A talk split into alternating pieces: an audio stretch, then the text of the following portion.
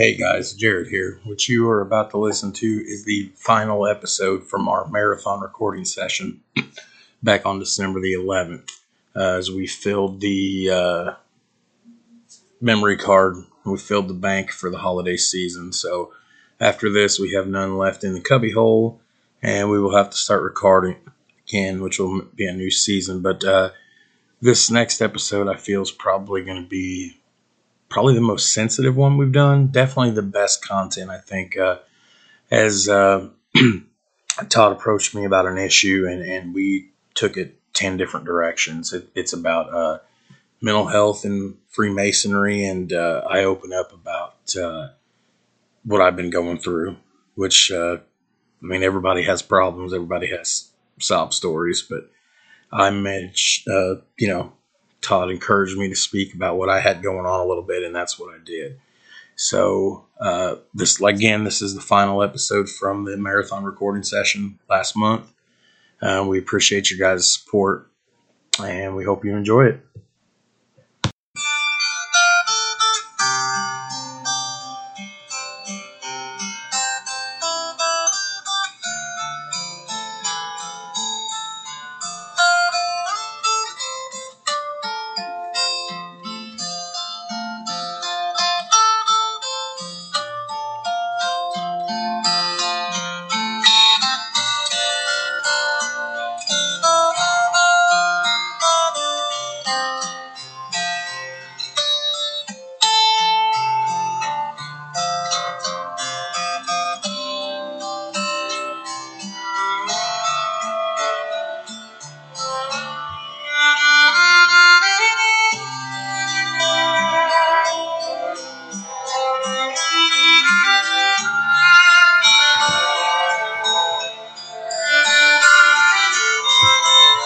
Podcast. Which one, Todd? Not that one. The other one. Ah, the other one. Right on. Brother Jared Atkins. I'm Brother Todd Whaley. Bethlehem Lodge 574 and beautiful middle of nowhere, Birdseye, Indiana. Where is Birdseye? About that far from a bird's butt, man. like that far. Look how big the bird is. That's right.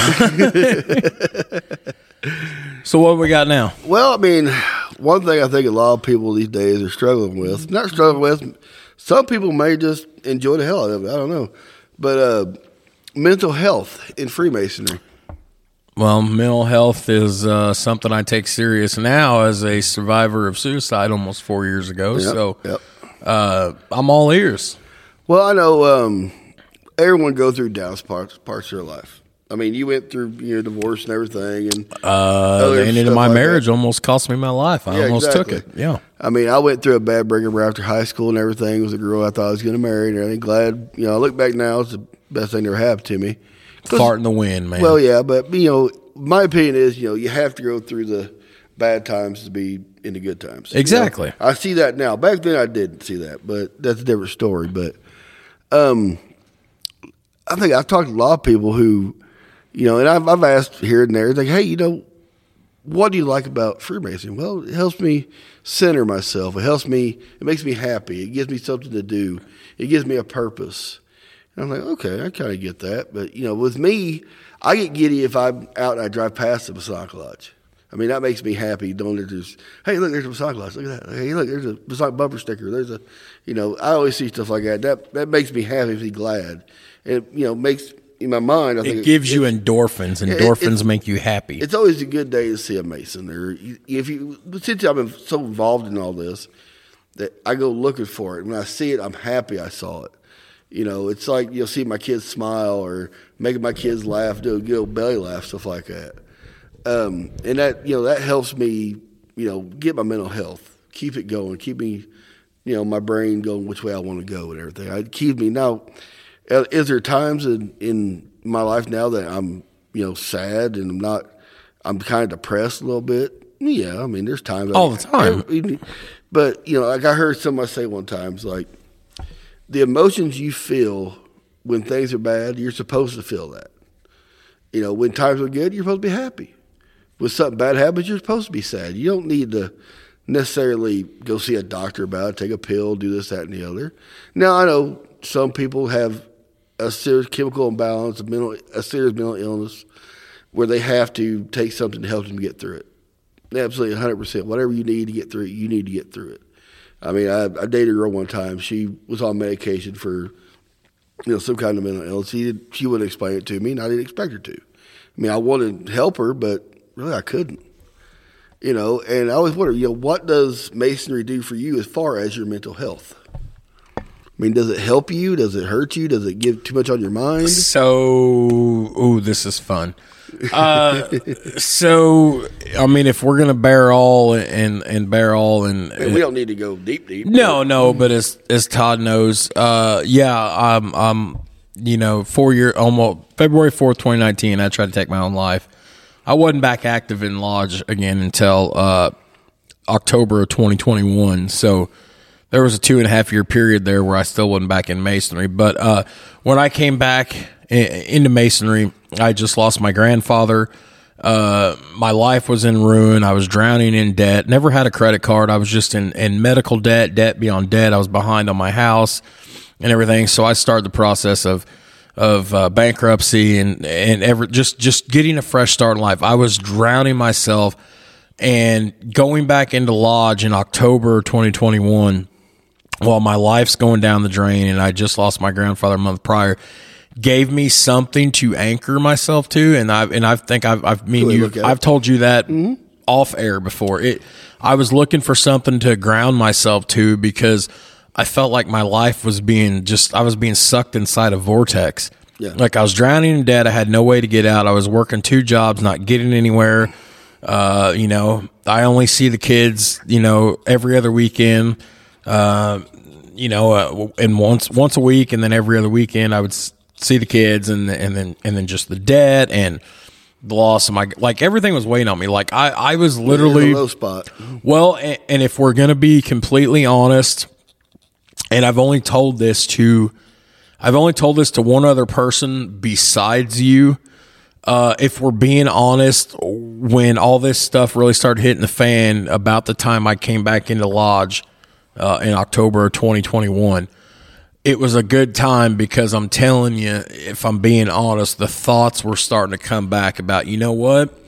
I didn't get this done the first time Is it all worth it? Is it, is it all worth it? I, I'm gonna get. I, I can get this done the second time, and you know, here I am, a year and a half removed from my first attempt, or two and a half years removed from my first attempt. Nobody's gonna think nothing about me ever trying it again because I was feeling that bad inside. Oh, yeah. Well, well, going back into lodge and traveling, get, just getting out of the house. Like I was working two jobs. Right. I was working at the factory and I was working at the grocery store, but getting out and going to. Uh, a degree, just giving me a reason to go home from work, change up, put on nice clothes, Yeah. and get out of town, get out of the house for four hours. Make yourself feel pretty, you know? Yeah, and, You know? and I'm I'm a I big it. boy. I'm an ugly boy. It takes a lot to make me feel pretty now. I mean, Yeah, but wash that, you gotta wash that pig hard. that's, that's right. Got to wash that pig hard. But it, it gave me something, and and it and it's just funny because you and I have talked about my personal life a lot off air. Me and Oh, you, our friendship has now went way beyond masonry. oh yeah. I've been to your house. We uh this I, I was searching for something I didn't know I was searching for. Right. Yeah. Something to ground myself That's usually to. what it is, too. Man, you, you you lost something you didn't know you even you were looking for. and and and what I lost was something I had had all this time Mm-hmm. because I'd already taken the degrees. Yeah. You know, I was raised on leap year, February 29th of 2008. That's not something you forget. No. Like, uh. uh Well, I know the biggest thing with me is once I got out of high school, you know, I didn't go to college. All my friends did, and I hung out with them. I went and visited them quite a bit. Hung out at Ball State a lot. Went down to ISU and Purdue stuff like that. And but I was just Purdue. Ugh. I was uh, I went to Lincoln Tech, got my got learned how to be a diesel mechanic in eleven months. And that eleven months, my girlfriend broke up with me. She wanted to. She was a senior in high school. She didn't wait on me. And I look back now, it's like, well, why should she have? You know, what? No, nobody needs to wait on anybody. And she has her life now. I haven't talked to her really in about the last ten years, but actually once in the last twenty years, I really talked to her. She's probably happy, married, got got a life of her own, She's kids of her own. We're friends on Facebook. She's not married, but she got a kid now and everything. She's happy she can be, and I'm happy for her. I get, but I went through a really hard funk for that 11 months, and even longer than that. I mean, it was where I was listless. I didn't have anything. I was drinking too much. I was working all the time, going to school, drinking too much. You know, just trying to you know, try to get through life best I knew how because you know, our the generation before us didn't think anything of mental health. They didn't give it. Just get over it. Just get over it. You, you know, I did a I did a uh, I did an episode last night uh, by myself without Kurt of uh, Steel Toes and Scoreboards.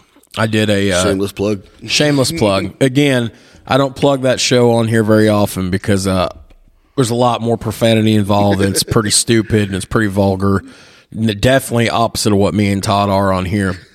But uh, I did say. I did a Weeknight Chronicles episode last night without Kurt. When I do Weeknight Chronicles, it's just where I cover sports news, and it's in a condensed hour, hour and a half format. And uh, I, I brought up something about mental health last night of this scandal going on of this coach out at San Diego, out in Cali. I And hear uh, about that. uh, he's he's it's just this this student committed suicide, and uh, his parents brought a lawsuit against the coach, uh, the rowing team. You know, like getting a boat and you row. The crew, yeah, yeah. yeah. So, anyways, um, one thing I had pointed out about that is that uh, I take mental health really seriously now. Prior to prior to my suicide attempt on February 4th in 2019, I thought mental health was an absolute joke. I thought it was a I thought it was a, a crutch that people used. I thought it was a, a way out. I even thought it was just uh, quote and I mean you can send me hate mail all you want. I don't think that way now, but I thought it was just it was mental health. It was a namby pamby thing. Mm, it's for wimps. Yeah, Yeah, yeah, deal yeah. with it. You know, yeah. But once you and I told you this was going to be a good one to get on because I've got some experience with this. Oh, yeah. We all do. once once you once you try to take your own life and you fail, you have to learn how to live all over again. Oh, yeah. You literally were at the worst breaking point in your life where you tried to end your life. Yeah. So it's basically I look at this, it was the equivalent of hitting a reset button. okay. You have to go back through things and, and learn how to see things again. And prior to that, I thought mental health was just stupid. It, it wasn't real. It wasn't a real thing. It wasn't of something. quacks out there trying to get you. Yeah. Talk and now, how bad they hate man. I tell you what, when I hear about someone that's being mentally and verbally abused, and and Mm-hmm. you know, man, do I get defensive, like because mental health is. Uh, my God, dude! You think about all these soldiers and the Oh, yeah. PTSD they go through. Yeah. You think about, um, you know, the the trauma that goes through a shooting victim's mind that survives. Or, mm-hmm. survivor's guilt is very Survi- big yeah. thing. But you know, you think about World War II, all those guys coming back. World War II, seen all their friends killed, maimed. How many of them do you think? So I mean, I mean, all of them suffered in silence. I mean, they did did talk about it. Didn't think about it. Didn't talk about it. And now it's you know it's, it's think about John different J. Rambo. Oh Jesus, really? I'm, oh, I'm, I'm dead serious though. Think about you can't tell me that if if John J. Rambo wasn't a real person, that he wasn't suffering through. Oh, I'm sure it's true. You know. I mean, even you saw the first the first movie, First Blood, and everything. When they're there, kind of you know treating him like crap in the in the jail, there, spray him down. His mind was going back to Vietnam. What was ha- yeah, exactly. You know, and that's I'm sure a lot of guys. Um, I know a friend of mine, not really a friend, acquaintance. I don't I say we're friends, but Fourth of July, he doesn't go outside his house. All the fireworks All the probably pops tear are- him oh, up, yeah, dude. Tears up. Um, another guy I know, he was in Vietnam. It's a diesel fuel. He hates the smell of diesel fuel because in Vietnam it was everywhere. That brings it all right back to him. He said, and there's a lot of guys out there like that. Um, Ron Abel's uh, nephew, I think, over, over in uh, New Albany, he said masonry helped him out tremendously. Because, but it's the point I was trying to get with all this is with masonry. I'll, I'll go with my point of view. I'll tell you my story about this. I've always been on sports teams since I was seven years old, six years old actually. Always had a team around me. Always, you know, had you know all my friends were always on my teams. Always on a team, all through high school, everything. You get out of high school and you don't have a team anymore It's all on you, buddy. unless you got a really tight group of friends, and I didn't. I mean, it's all on you. You don't have those people that pick you up when you get down or something like that.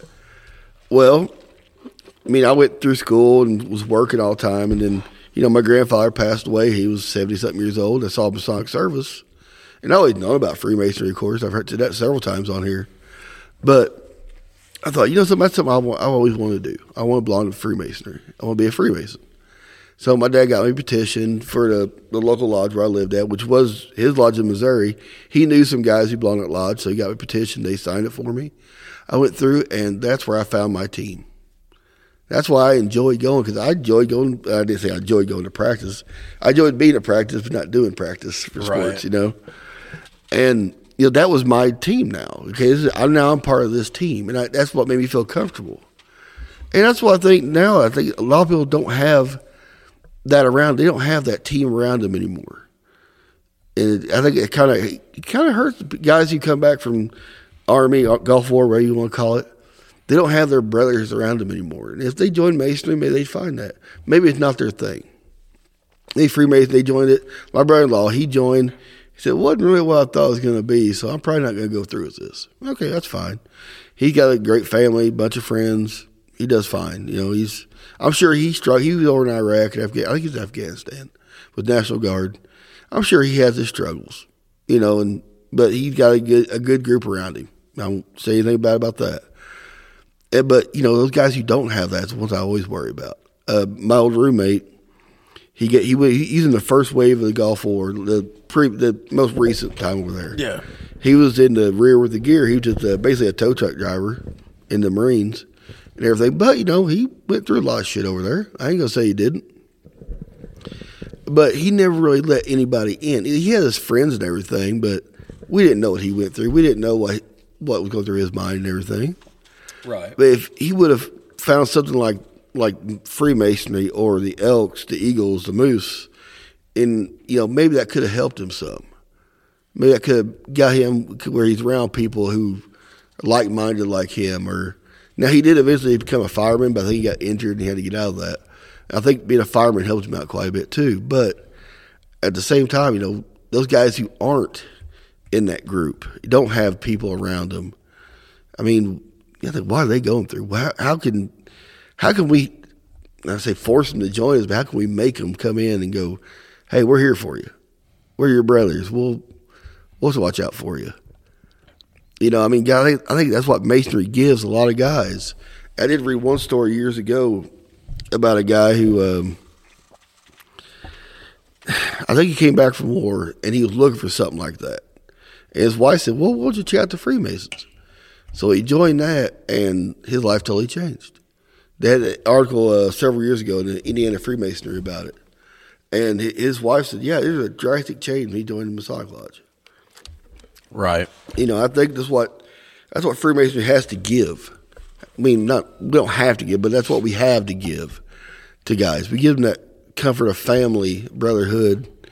Yeah, look at well, you can't buy beer up there. Well, it's not all about that. Sometimes it's just being with your friends. You know, what do you think? I agree hundred percent, man. So, so to to to really open this up in a little bit. So you know, 2019 and everything, the marriage is ending. You know, the the youngest one is uh, not even a year. Yeah, Uh, you know, I lose my job.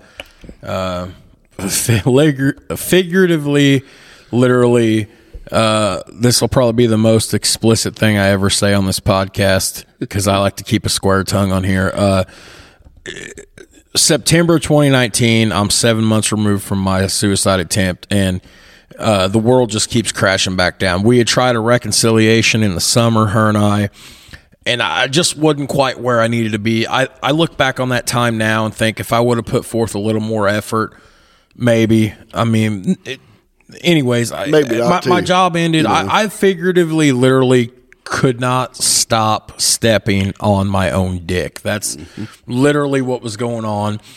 And uh, I lost my job. Things got bad. My best friend sees me, you know, worried that I'm probably going to try suicide again. Takes me out on the road working with him. I'm out on the road working. I'm, I built a log house in Tennessee. We built a log house in Alabama.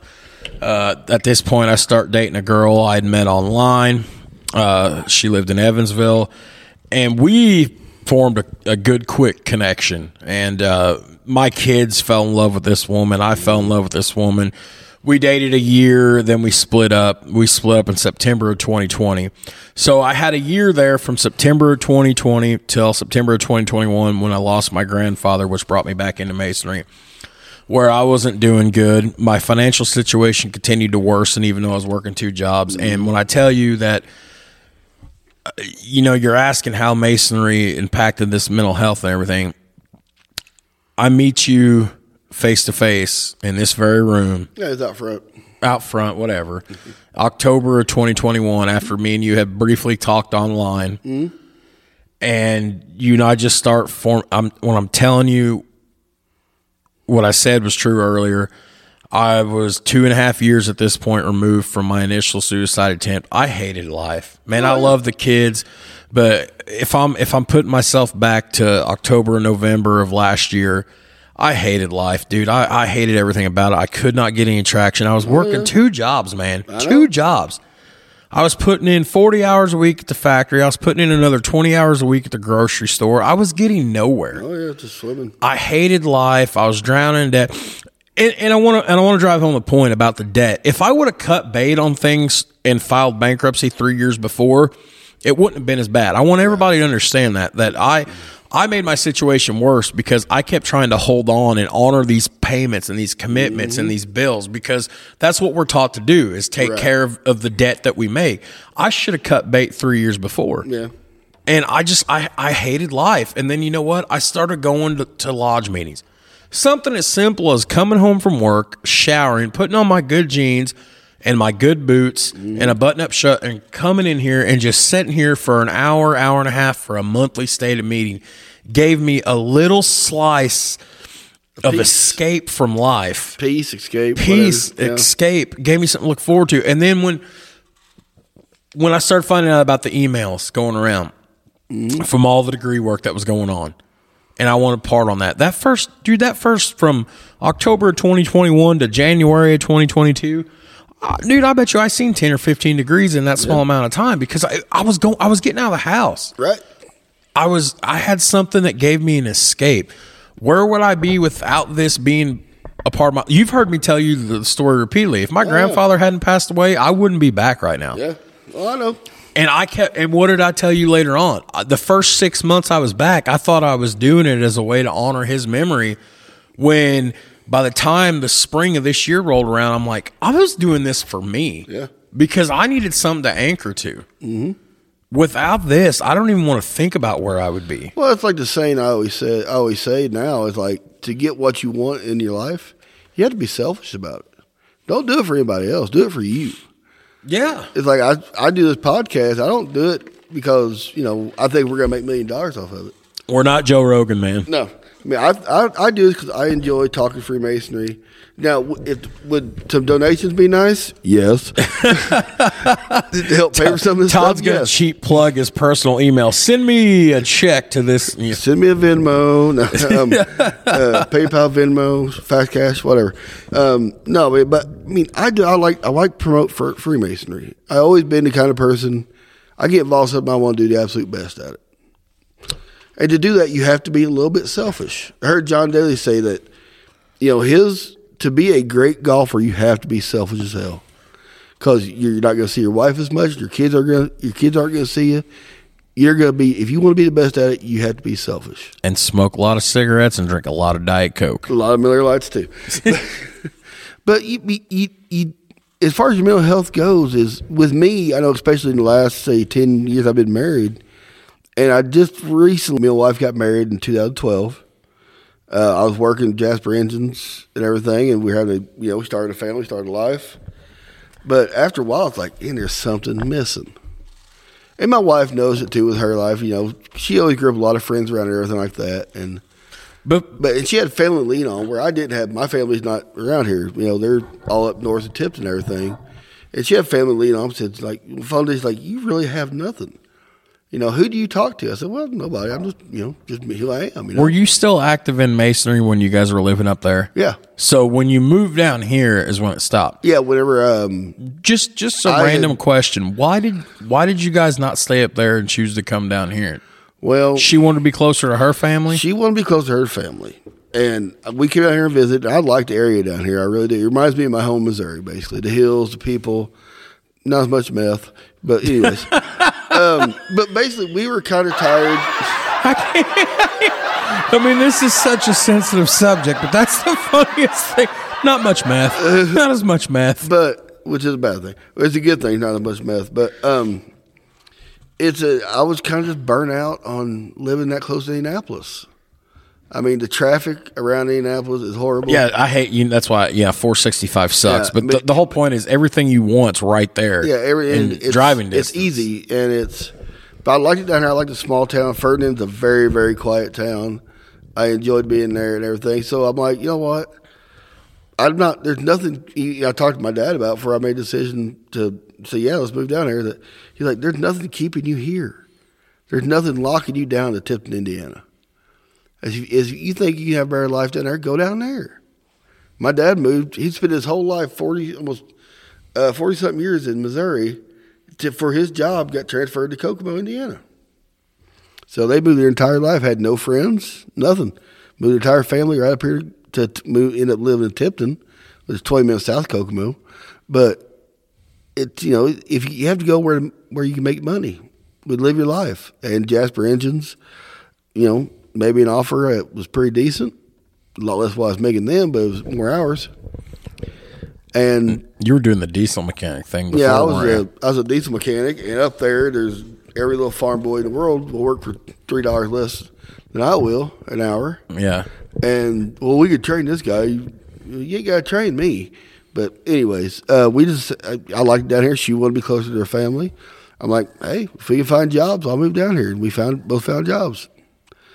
You know, which didn't matter to me at all. Now, you know, would I like to see my mom and my sisters a little bit more? I think I see them enough now. Just got back from Thanksgiving with your mom. which wasn't bad. Don't get me wrong. I love being around my family, but you know, but I don't. It ain't the fact that I'm not the kind of person where I have to see them every day. My mom would love to see her grandkids every day. Don't get me wrong. And these are the first grandkids she hadn't seen every day of their life, like the rest of them. And it's driving her crazy. But I said, hey, you can move down here too. You know, you can sell your house and buy one down here. It's right, it's cheap. but uh, she'll never leave down there up there. But uh, where the hell are we even going with this now? You you just talking about you moved down here Oh, and everything. here. Well, really, I had really no You close no friends. lodge. No, uh, well, basically, I proposed to her as I was going out of the out, out after being done being monarch at our monarch's at our installation. I proposed to her to get married and everything. So after You that, gave her the big rock. not really. Actually a free rock, but that's a different story. but um, after that, my year of being monarch, I didn't do another thing with masonry until uh, I got a hold of Bob Bragg on Facebook one day. I thought Newton Stewart was having a degree, and I wanted to go to it. And after that, my life kind of felt a little more complete. I had done something for over ten years. What year did you do you remember getting back active? When Oh, it was uh, you guys moved down here in 2011. probably that's probably 2019. So it was almost nine, ten years, give or take. Yeah. Where you go from doing it, you know, five days a week sometimes. Which is easy to do again when you live up around Yeah. the Indianapolis I, mean, area. I could travel five nights a week. I was involved in grotto. I was doing all that stuff. And going to zero, man, it's like hitting a wall. And it came uh, the first Friday night we we lived down here. Uh, I remember looking at her and I going, "It's Friday night." She goes, "Yes." I said, "What are you supposed to do now?" I said, "I ain't got to work tomorrow. We're supposed to be at the grotto on Friday nights." I said, "What What do we do now?" She goes, "I guess we do whatever we want." I'm like, I want to go to the grotto. but yeah, I mean, it's just it's a big thing for me. I never really had I don't really have any close friends down here, so to speak. You, I mean, but you know, I didn't for a long time. I didn't have any real close friends, and you know, she goes, "Well, what do you do when you feel down?" I said, "Well, I feel down. You know, it's, it's gonna get better. I mean, it's." Not like you're cutting my arm off or anything like that. I mean, not like my life's going to end because I'm not going to lodge. It's just, you know, yeah, it's a little spot there. but you noticed fill. something different with with Well, yeah, I mean, I, I wasn't. Not saying you weren't happy. We, I want to stress that. I'm not saying you weren't No, happy. I wasn't. It. I wasn't happy. I just wasn't fulfilled. I guess you say that. satiated. There's the word of the day. Oh, satiated. satiated. You You weren't calendar. satiated. okay, but like, um, and the big thing that really happened is whenever my, you know, my dad passed away suddenly in 2013, and you know, two weeks, almost three weeks later, my daughter was born. I mean, that's a lot to put on a guy, and I had nothing to really lean on when that happened. You know, I mean, I had my wife, of course, but you know, she just gave birth to a child. So, but I mean, you don't have that. You know, you don't have your dad telling you, "Hey, you need to make sure you think about this. You need to make sure you think about that." Never had that. I was going by seat of my pants and this stuff. I had no idea what I was supposed to do. We just planned the best we could and hope for the best. right. You know, where I didn't have, I didn't have that. You know, I didn't have those Lodge brothers who, "Hey, congratulations, congratulations, need anything, need anything." Really didn't have that. I mean, because I know a lot of my friends who had kids were in lodges like that. You know, we'd buy diapers, we'd buy formula, we just help, kind of help them out. Get just even though they could afford it, but hey, just so you don't gotta get out here. Here's a couple cans of formula. Here's a here's a box of diapers. You know, it wasn't no big deal to us. We didn't have that. You know, people helped us out, but not like Lodge Brothers would have. You know, you don't get that feeling like when your Lodge brother helps you out, you get that warm feeling in Yeah. your chest and everything. Yeah. Well, I didn't really have that. I just I, not being a part of masonry was like missing a part of myself because I've been so involved into it. I enjoyed it so much. I had such a good reputation up there. I think that it's like, okay, now what?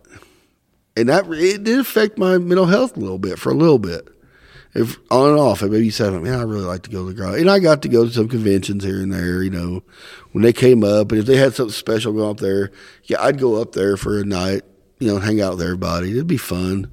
But it wasn't like, I just I want to do this all the time. Uh, this is what I want to do, you know, I just couldn't. Now I'm in, back involved into it. Me and you're thinking about starting a grotto, you know. It's like now it's starting to kind of fulfill me a little more. Now I'm getting back into reading, you know, more education and learning the ritual again, and just like that. That makes makes my mind a little little bit better. I Keeps I me occupied.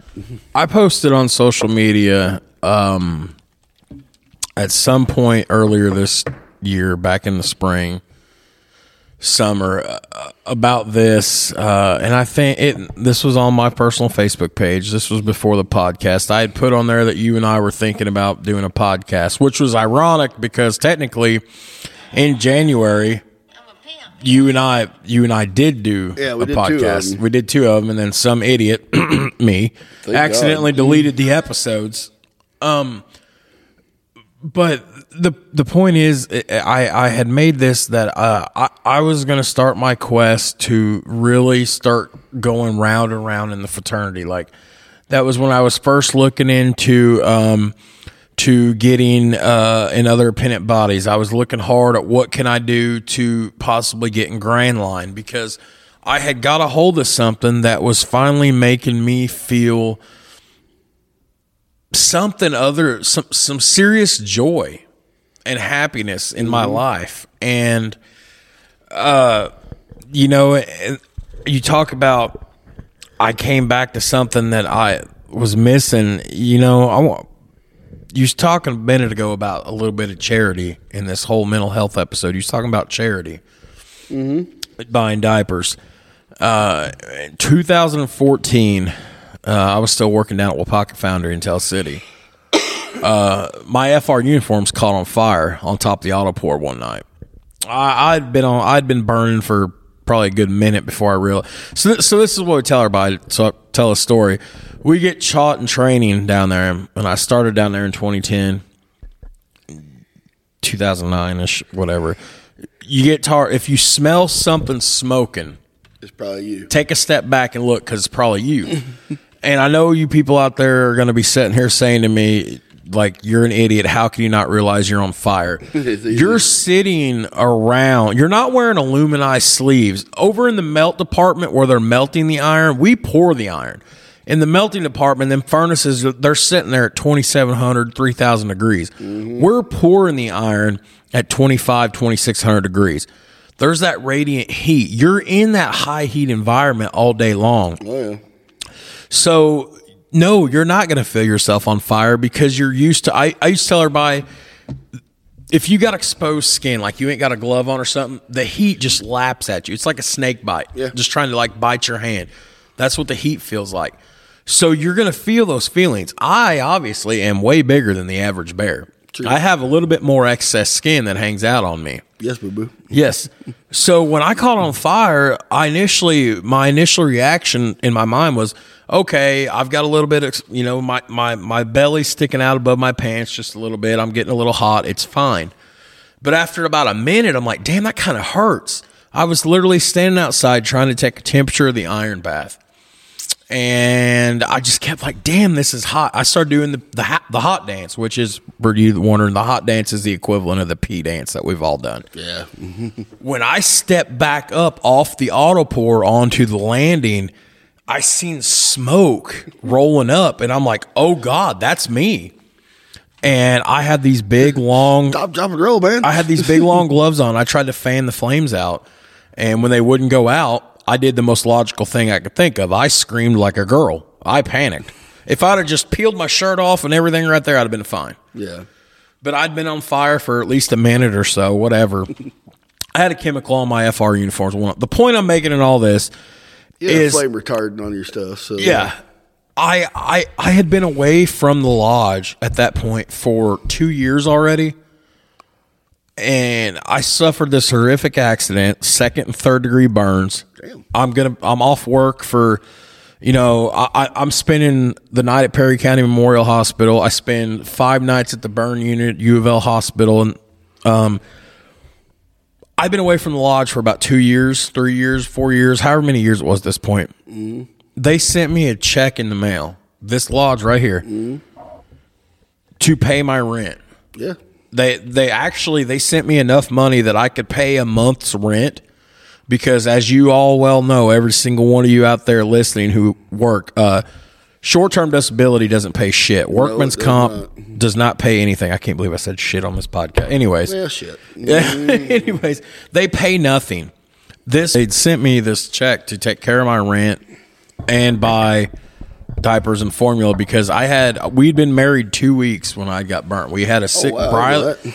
Briley was only six weeks old at the time. Oh, wow. We'd only been married two weeks, which that was a fun phone call to make in the nurse's station, by the way. Mm-hmm. But you know, here's this thing that this this organization, this nice thing for me that I was a member of, and keep talking about what made me happy. Uh, that made me happy that day. Obviously, that brought me to tears because I'm already. I'm telling you guys right now. That summer, laying there at home in 2014, feeling like the most worthless piece of scum on earth because you're incapacitated.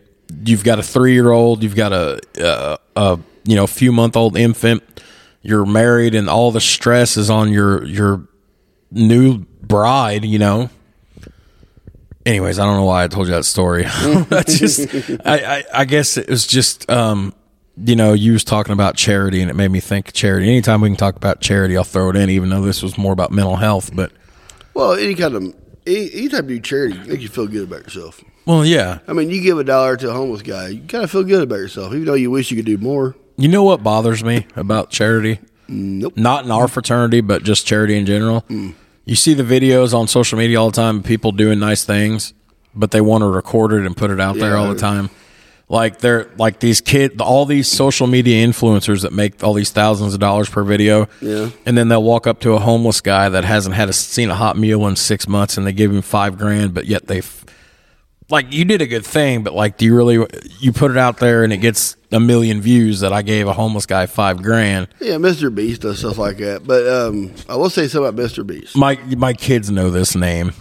Mr. This, Beast. this this is a this is a different this is a different example. Be- Beast is a he's an actual genuine human being. Yeah, There- he- there- he he, has- gets a pass. he has uh well that one homeless guy he gave like a million dollars to or something like that he actually works for him now he gave him a house He gave him a house. Now he gave him He a act- job too. yeah he actually works for his uh food his food pantry that he opened up down there because if you ever watched mr beast which For those that don't know, check it out. My my eleven year old, an eight year old, and my four year old all know who Mr. Beast is. yeah me and my daughter love watching the videos I, mean, think he does great things i wish this kid's not even twenty five, isn't he? He's younger than twenty five, I think ain't he's he? about 26 27 Oh, now. is he? yeah he's up there a little bit But you know, he he makes all his money, but he gives most of it away. And all he does, he makes money off of YouTube, like you know more people do. But he also he'll go in and buy entire grocery stores, entire grocery stores, and put the money in, his food pantry and put it back in the food pantry, and pays for all of it. I mean, you see the receipts or like a, a super CVS receipt, you know. They bought out an entire GameStop of every game, every every single thing in the store, and they donated it all to a local food pantry. Toys for Tots rally or whatever Yeah, it was. He did. He bought. It I thought it was real cool. He bought an entire um, like a sporting goods store. Bought everything in there. Called up every high school coach you could find. Said, "Come get what you want." You know, and just gave it to him. It's, it's a great thing. But you see other people. I know during the uh, the Black Lives uh, Matters rallies up all across country and everything. He made it first. I don't remember. Saw a video of this girl getting out of this BMW and all dressed up, all pretty and everything. The guy was putting plywood up over his windows to protect his windows and everything. And she asked him, said, Can I see your drill real quick? She takes a picture, put it in a screw. Then they put a screw in. It's all fake. Takes the gets their picture taken, you know, just staying there with the drill guy, put this plywood up, gets back in her car and drives off in her BMW. All just for an influencer picture. And that drives me I mean, if you're gonna do charity, do charity. Don't be a poser on this stuff. right. I mean, I'm now I'm guilty as most people. I don't give enough charity. Of course, yeah, I ain't got much. What are what are I we give- taught to give as Give liberally? little as you can without inconvenience to yourself. yeah. I said, but you know, anytime you do anything for charity, like you know, my dad was big into JC's in Missouri when I was younger, and I think he, he loved doing it. I think he enjoyed it back in, but he, I saw him give a lot. They did a, uh, I saw him give a, a kind of a speech one night, and I, it was like we were getting together toys for Christmas for kids, for underprivileged kids and everything. And even back then, we didn't have a whole lot, but my dad still gave a lot, and people were giving these used toys to the JCs down there to give these kids. And my dad stood up in front of everybody goes, How many of you guys want to wake up on Christmas morning with a used teddy bear in front of you? Or a used truck, or a, a beat up this, beat up that? He said, No, we have to give new toys to these kids. These kids have a hard enough life as it is without giving them something that's already been used and touched. And Can can I share? Will you let me share something on the podcast? as long as it's not negative, not, not a negative picture of you, yeah. Okay. so uh, a year ago yesterday, Okay. do you know what happened a year ago yesterday?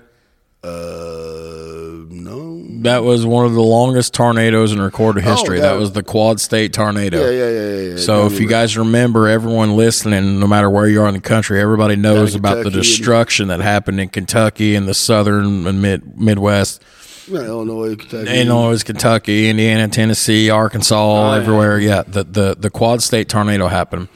Uh, specifically, Mayfield was the one that got hit the hardest. Mayfield, Yeah. Kentucky. Okay, Yep. so Really got flattened. yeah, so okay, this is all tying tying in with mental health and charity and, and everything that this so, episode's ti- tying into. So, uh, December 2021. So I'm back active in Lodge two months, mm-hmm. and as you well know, because you and I got you and I again, and I, I want to stress the relationship that me and Todd have. Todd's saved in my phone as Big Bro Todd. Because Todd's kind of filled like a. I never had a brother. Todd's kind of filled the role of a surrogate big brother with me. Todd knows a lot about my personal life. I was in such a hole and the bankruptcy was getting ready to start. I didn't know how I was going to afford Christmas for the kids, okay? So I was nominated for the Toys for Tots in Dubois County. Somebody anonymously nominated me. And uh, that just, man, that, that hit me Oh, yeah. really hard. And I, I went and picked up the gifts on uh, a Wednesday night. So that was two nights before the tornadoes came. Yep. So uh, the tornadoes came, they leveled the state of Kentucky specifically more than any other state. Yeah.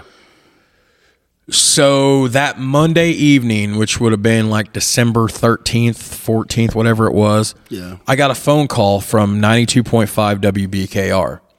They do the Christmas wish every year. Yeah. Okay.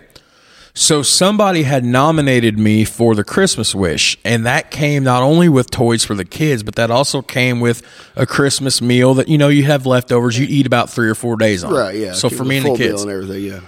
and because and I'm not looking for a pat on the back. That's not what this is. This is all tying in. I promise. I asked them, uh, I told them I didn't want this stuff. I said, hey, somebody just nominated me for Toys for Tots three or four days ago. I just went and picked the kids up stuff. This sweet lady on the phone tells me missed for you and your kids, or for, well, for your kids, not me, plus a Christmas dinner. And I was like, and I asked them, I was like, um, can do you know how to get in touch with the families that got hit by the tornado specifically? Mm-hmm. She's like, yeah, we we we we can get a hold of a few of them. I was like, I don't want this to go to just anybody, but can you take everything that was bought for my kids, and can you give that to one of the tornado victims? Yeah. who don't have a Christmas. They're like, are you sure? I'm like, listen, like. They're like, you can still come get this stuff. I'm like, it would be so easy for me to come do that. And my kids can have this just bad Christmas, this Oh, yeah. just totally, you know, off the wall, badass Christmas or whatever. But it was already sinking on me being back in the lodge two months. We're taught about charity. And I didn't want to accept mm-hmm. that when somebody already nominated me for something I already got, which I have appreciated because I couldn't afford the kids any Christmas last mm-hmm. year. And then they're nominated again and they get it again. And this person tells me there's six or seven hundred dollars worth of stuff down here Yeah. for three kids. And I just, it, I wanted to give it to somebody else who needed it. Oh yeah, And- and that's- and it was all working back into your theme that I was already starting to get happy and find something inside that was calming me. Oh, yeah. And we're taught charity. Oh yeah, I'm sure you would have done the same thing if you Oh, yeah. had been in my boat. They already got something here locally from Toys for Tots. Oh, yeah. And then some place as big as Owensboro calls and wants to give them. I wouldn't. I wouldn't take it. No. I wouldn't take it. And they promised me it would go to a tornado victim family, and I hope it did. Yeah. I mean, obviously, I'm not. I'm not going to be upset if it went to another family in need, but there was hundreds of kids who were going to have absolutely no Christmas and that nothing year at all, and nothing at all. Red Cross will give them something, but not much. And I like to think that that's because of what we're taught in this room, no matter what lodge you're in, but in this room specifically, Oh yeah. about charity. Well, you learn in an apprentice degree. You know, you're now poor and penniless situation Situation. behind you. Let it forever be a reminder to you Yeah. Of your Yeah. poor and penniless situation. That you'd ever after meet a fellow brother, blah blah blah, and all that good stuff. I mean, but it's it's like I said. I think I said in a previous episode, or maybe this one, but you know, you know, faith, hope, and charity. You know, why is it faith, hope, and love? It's right up there on the wall. We're Yeah. looking at it right now. Faith, hope, and charity. I heard a, uh, I referred to podcast. You know, I love the, the one guy. they had a guy on there who's a 33rd degree Mason. I mean, you wouldn't think the guy with a big beard and everything, but um, but he said, he said, why is it faith, hope, and love? He said in one of the Scottish Rite degrees, and I don't remember this, but he said because charity is love in action. You can see the look on my face right now, can't you? Yeah. I never thought about that. Yeah, I didn't either until he, they said on that. I'm like, oh wow. So yeah, but, but remember, you know, was it faith made dying fruition, hope does whatever. I forget the lecture, Yeah. but charity extends upon uh, beyond the grave. We can always do charity. I mean, you always leave something for somebody for charity. After you pass away, you can whatever, but you know, you can't have faith after you pass away. You can't have hope after you pass away. It's all gone. But charity extends past the grave. And charity makes you feel good, makes your mental health a little bit better. But, you know, I'm saying it, Bay3 in general helped out my mental health tremendously. I was going nowhere. I mean, you heard my story. I was Wow. I was just working and living life and everything. I finally found my team to be around that could root for me and help me out, pick me up when I'm down, tell me when I did wrong. And that, and I'm not saying it saved my life. I don't know what would have happened then, but it gave me some direction. It gave me some hope. It gave me some fun. I mean, and you and you can't put a price tag on that happiness. No. Like when when you literally feel trapped, like like I was, and then I- I'm back in at this, and just the feeling that I got from just simply coming home from work. I had a night off from the second job. I could change. I could take a shower. Put on clean clothes and I could travel and go see a degree and get out of the house. I could get out of the house on a Tuesday night for five hours and I could go do mm-hmm. something. And even if I didn't know a single person in that room, you will by the end of the night. I will by the end of the night. Mm-hmm. And I'll drive home with a, a feeling and warmth in my heart that for somebody that's not a Mason, they don't know what we're talking about. For Right. for everyone listening, you know that warmth that I'm talking about. Yeah, you, you, you just feel good coming to lodge. To me, it's never been a chore to come to lodge. No, or to go to the grotto or do whatever. It never felt like a chore. and chore. that's to me. that's a that's a whole nother issue for a whole nother episode sometime that coming to lodge for some yeah. You've asked is asked a chore. Me, you've asked me in the past what kept me from being burned out when I was traveling four or five nights a week to other lodges. yeah i did before I said, I'd never felt it. I never felt like it ever was a chore. I never felt like I have to go do this. I have to go. No, I want to go do this. I want to go hang out with the guys. I mean, I'm kind of an old soul anyway. You know, I'm wouldn't be doing this masonic podcast Exactly. I like talking masonry. I like talking to guys. I mean, I'm an old soul, so I like being an older generation anyway. That's just how I've always been. My dad's always said that, you know, I should have been born in the 50s, but that would have made him my brother. But, anyways, I don't know. He said it. I was like, okay, whatever. being a teenager, like, yeah, whatever you mean. Because I just like being around older people. I like the stories. I like to, you know, I like to hear what they got to say. Because you got to learn from your past if you're ever going to know about your future. And plus, if you're joke tellers like me and Todd love a good joke, you're always bound to hear at least one good Oh, joke at a, in in the fellowship hall before or, after a degree know, because the- somebody's always got a joke. The only thing I don't like about that lodge hall, when Skinner tried to rip one in there and just doesn't tell anybody did it. Um, as far as Freemasonry and my mental health, it's helped me out tremendously. It felt that it, it filled the gap that was I didn't even know was there sometimes, and that's the most important thing. He's like, you gotta feel, you gotta be fulfilled in your life. You know, my wife and kids, don't get me wrong, love them to death. Could not st- see my life without them. But if I didn't have this now, mean, now I'm not as active as I used to. I'm not a tenth of the way active as I used to be. I mean, there's I just can't now with kids and all the activities and work and everything else. Yeah, I just can't do it. I got responsibility. When I was going through the chairs before, I didn't have anybody to be responsible for. I was responsible for myself, me. The only person I had to worry about was me. Now I got my wife, I got my daughter, I got my son. I got to spend time with them. I'm not going to be an absentee father. Just you know, I could imagine. I, know, I know guys who have done that, spent more time of day with the kids, and even back then, I'm like, eh, maybe you need to spend a little more time with your family, you know. But you know, whisper good counsel in their ear, do what you can. If they take it, great. If not, well, oh, well, you know, I did my best, you know. But it, the mental health of Freemasonry is Freemasonry itself. If you if you are a good Mason, I'm not saying you'll have good mental health, but there's still people out there that have mental problems. I mean, you're not. We're never gonna get away from that. No. But you got to look at our older generation where they all suffered in silence. At least now it's a little more socially accepted to be able to say, "Hey, you know, I'm suffering here.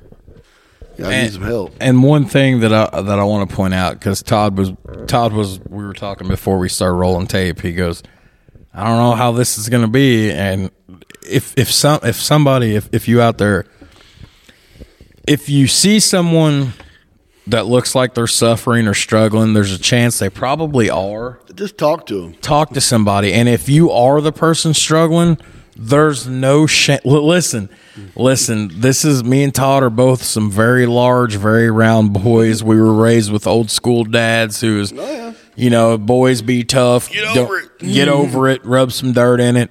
There's no shame in asking for help. No, I mean, there's no shame in talking to someone. just hey, I got something I need to talk about.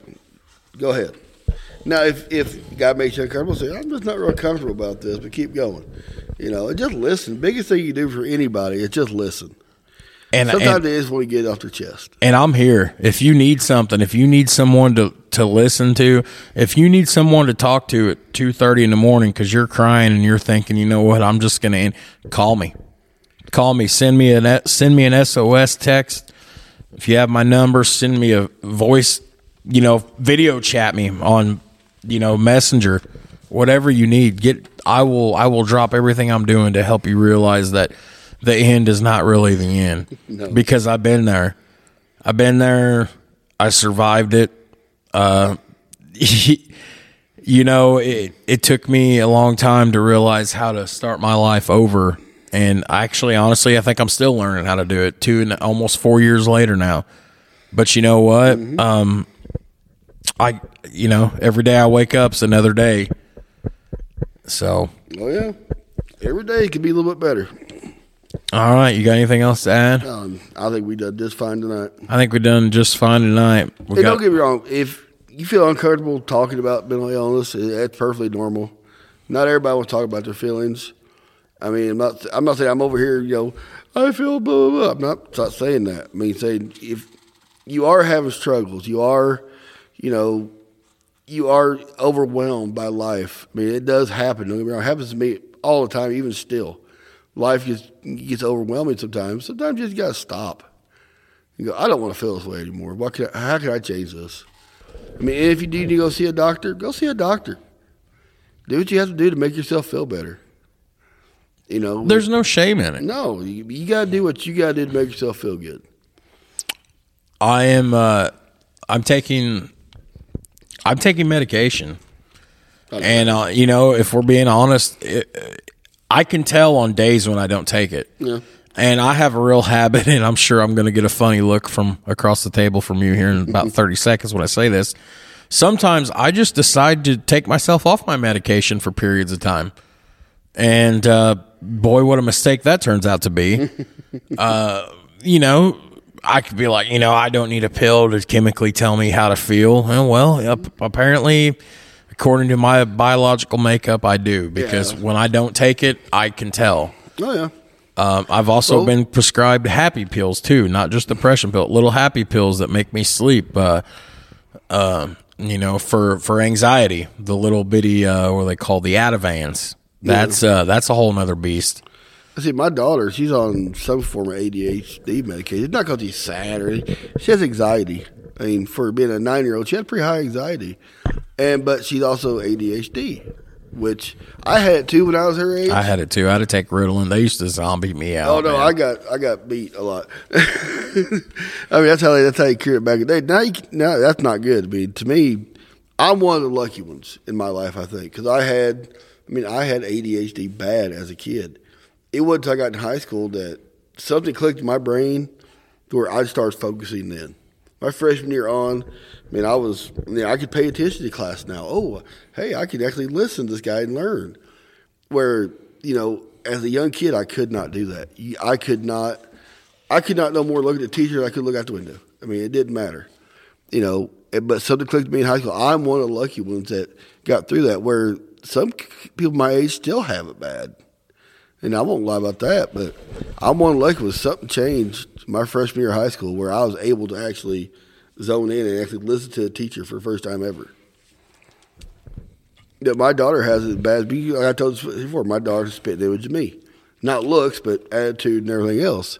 She can't sit still. She can't, you know, she has to watch three different things on a phone, a tablet, a TV. Little Todd. I mean, yeah, it's it's crazy. Which I'm the kind of person where I can focus on two different things. I think it comes from having my ADHD. As a uh, whatever I had, I don't know if it's ADHD, but I had some kind of attention deficit, something where I can focus. I can look at my phone and watch TV at the same time and know exactly what's going on in both of them. I'm just my brain chemistry works that way. Where some people are like, I only focus on this or I can only focus on that. I could be having a conversation with you and talking to another guy over here. It, it's not difficult for me to do that. And I'm one of the strange people like that. But you know, back And again, nothing wrong with that. but the people who you know say, "Well, I just can't focus." Well, maybe you do need a little help focusing on something. I mean, don't make yourself a zombie or anything like that, but maybe you do need something to help you do that. And you know, my daughter had high anxiety. I mean, it's sometimes crippling for her if something bad happens and she's not ready for it. It could be a struggle with her.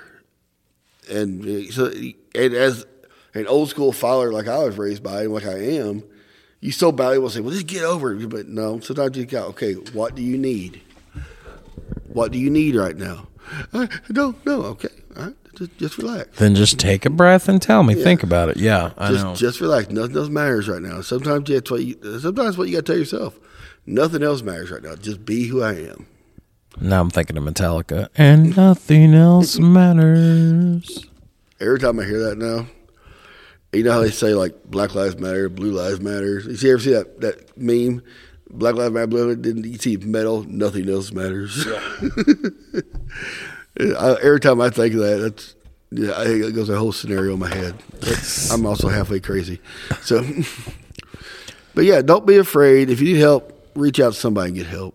It's not worth, you know, in your life, it's not worth hurting yourself.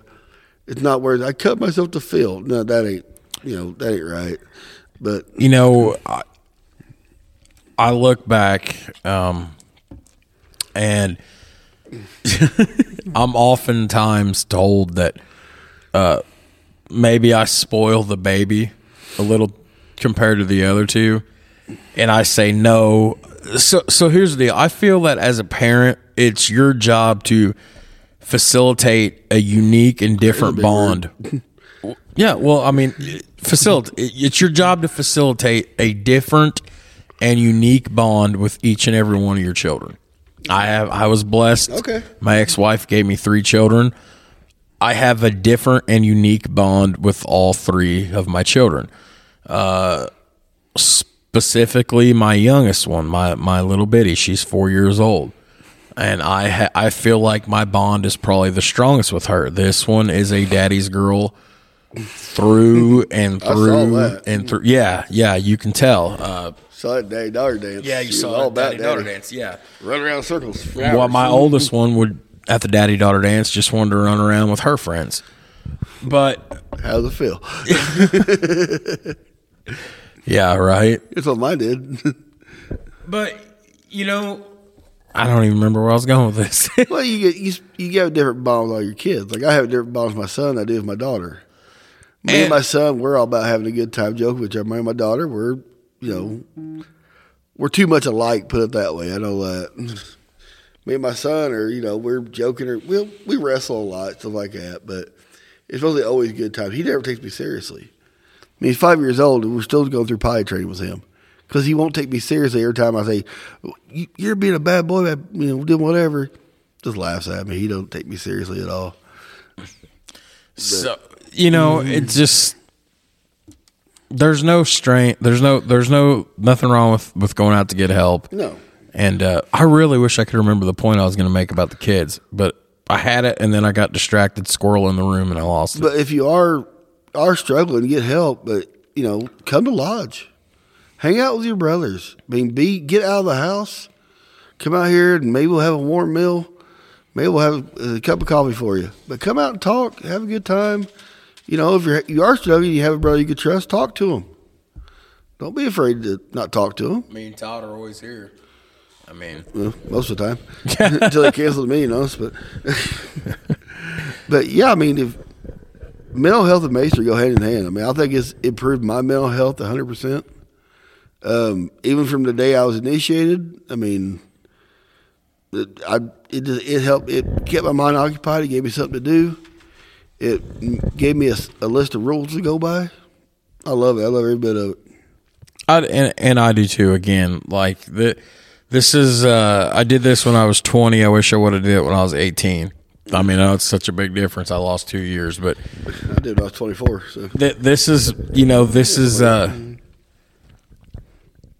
I didn't know I was missing it, and I and I'm glad. Uh, oh, I know the point I was going to make now earlier. There we go. Just, yeah, but but you you know you're talking about you had said you know when you it's not worth losing. When I think about the bond that I have with all these kids, and, and when I think about especially what the last four years have been with my youngest and how that would have impacted her life that night. She was uh that was February. She was 10 months old at the time. Yeah. I mean, she would have had absolutely no memory. zero memory of me. And for those of you out there that have seen me with Riot Grace, you know what I'm talking about. That I I hang the moon. I hang the moon and I, I raise and set the sun for that little girl, do I not? Oh yeah. and the you know and and, and Bentley Bentley is uh, 11 now when I think about you know he's you know been asking me you know he's getting interested in and starting to get interested in girls and he's asking questions mm. about cars and sports and, and everything he wouldn't have that with me now. And Briley Briley just loves when it's just her and I curled up on the couch watching TV my middle one she's 8 like that's that's our thing we have lazy days together. Like I would have robbed these children out of all these memories. Mm-hmm. So don't think that I don't take that seriously when I talk about how serious I take mental health now because I would have done the most ungodly worst thing to them I could have ever done that night. Well, it's um, I heard one time uh, oh Jase Robertson from the, Duck Dynasty guys. I guess his son had a suicide thing years ago. I guess something like that. And he found out about it. He said, you know, suicide's the most selfish thing you can do. It, it, it is. It is. It's a it's an easy way out of life and everything. I'm gonna, I mean, I'm not going to say it's ever good, but I'm just saying, that, you know, you're baptized, you give your soul to, to God and Jesus. It's not no longer yours to take. So it's kind of selfish if you're willing to, you know, take it and take your life stuff like that. And I was like, yeah, and I'm not a super religious Bible thumper, you know, stuff like that. I mean, just that's not my thing. But that kind of hit a chord with me. It's like, man, you know, that makes a lot of sense to me. You know, maybe not don't make a lot of sense to other people, but remember, it's you know, it's just not your life you're taking. Everybody got to remember that. If you need help, get help. If you think you can get through it, don't get through it, but get Oh. help. All right, guys. Well, there it is. PSA. Get help. This was this was. I think this is one of the best episodes we've ever done. So, guys, uh, in closing, uh, again, thanks for your support. Please like and share the podcast with people. Help. Share, like, subscribe. Help put the word out Yep. uh, for um, brother Todd. Brother Jared. Uh, this was another episode of that other Masonic podcast, and we will see you guys next time. Peace.